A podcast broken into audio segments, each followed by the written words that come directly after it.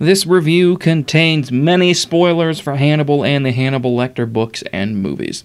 Although first appearing in Thomas Harris's 1981 novel Red Dragon and its movie adaptation Manhunter five years later, Hannibal Lecter's popularity and infamy started in the movie of Harris's Silence of the Lambs, which led to a sequel and prequel, both about him. The fun didn't stop there, though. There's also recently a TV show called Hannibal, which is also the name of the third movie, which adapts Red Dragon, Hannibal, and parts of Hannibal Rising into this new series.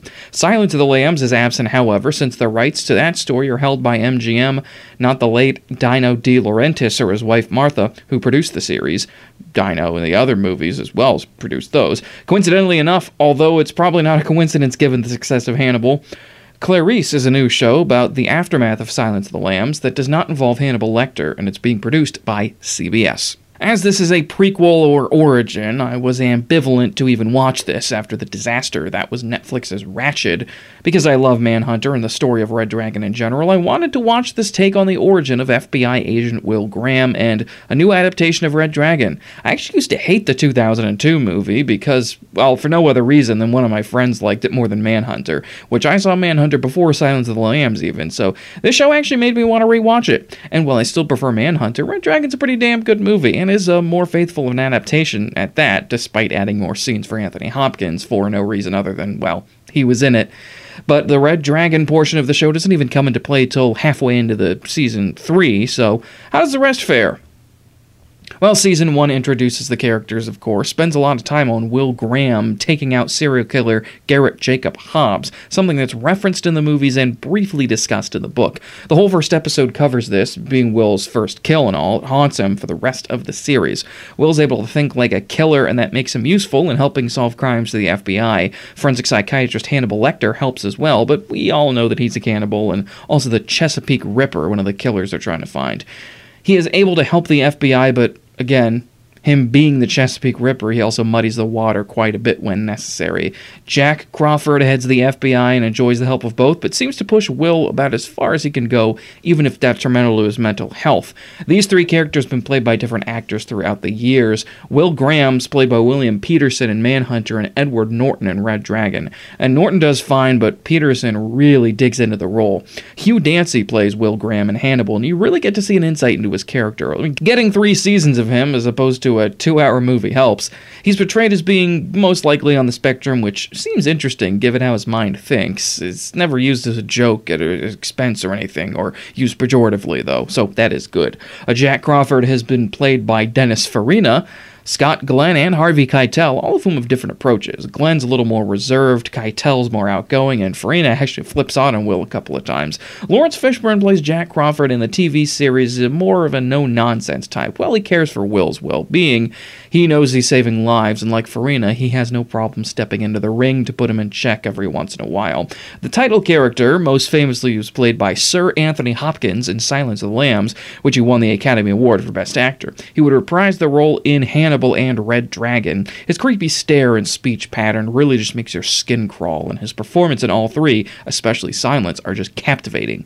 He is who almost everybody thinks of when they hear the name Hannibal Lecter, but he was not the first to play the part. Brian Cox played him in Manhunter in what I consider to be a pretty underrated performance.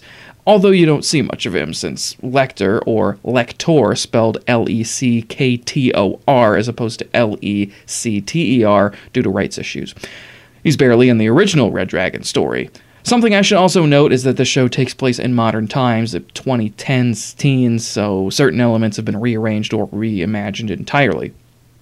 Season 1 starts with the aforementioned killing of Garrett Jacob Hobbs. He tries to kill his daughter before he dies. He has a knife to her neck, but she's saved. Graham and Lecter check on her from time to time throughout the first season, and with the two, more so Graham, feeling like a surrogate father to her, she draws the ire of several of victims' families who thinks that she was an accomplice, kills a brother of one of them in self-defense, and accidentally guts them like she would. Uh, she is uh, she and her father did a lot of taxidermy, a lot of hunting. Uh, she the reason that this guy was mad enough to be want to kill her. He was egged on by Freddie Lounds, who is a reporter, uh, originally runs a newspaper called The Tattler in the original, but is now a woman. Uh, her name is Freddie Lounds with an IE, uh, and she runs a website kind of like TMZ called Tattle Crime. Lecter, in an attempt to protect Abigail Hobbs, helps her cover up the murder. His body is, of course, found and carved up, and Abigail's immediately a suspect, making those in the FBI suspicious of Graham and Lecter's relationship with her. Graham and Lecter's relationship in general is pretty fascinating and a vast expansion, of course, over the few parts in Red Dragon. Graham can think like a killer, and Lecter is, of course, a killer, so their therapy sessions can get intense. But it is during these therapy sessions that, unbeknownst to the viewer, Lecter is manipulating Graham into having seizures and lapses of time and space. This affects his work as he gets into his killer mindset. I mean, he accidentally contaminates a crime scene, but it also prevents him from remembering key details that could help him or his defense later in the season. It's clear that Hannibal is a Chesapeake Ripper but by meticulously planting evidence and even tricking main characters, he frames Will Graham that acts dumb and gaslights everyone. It's frustrating to watch, but in a good way as you really care about what's happening, even if you know eventually where they will all end up. A character barely in Red Dragon is only referenced in the movies is Dr. Bloom. Much like Freddie Lounds, Sydney Bloom was changed to a woman, Alana Bloom. She works closely with Will and Lecter on the various cases as an FBI consultant profiler. She has a relationship with Lecter later in the series, but for season one, it focuses on how she clearly has feelings for Will and vice versa, but they ultimately end up not getting together. Lecter's manipulation of her specifically comes up in season two, but it is his manipulation of Will, using his paternal feelings for Abigail as well as blacking him out with induced seizures, that brings the finale of season one that I did not know was coming. Dr. Bloom is in disbelief, as well as many others in the show, that Will is carted off to jail for what they think is the murder of Abigail Hobbs and several others by Will Graham. There is a whole lot to get to. I have barely scratched the surface of this amazing show. There are so many characters and plot lines I didn't even discuss. With 13 episodes a season, all of them jam packed, well, there is a lot to unpack.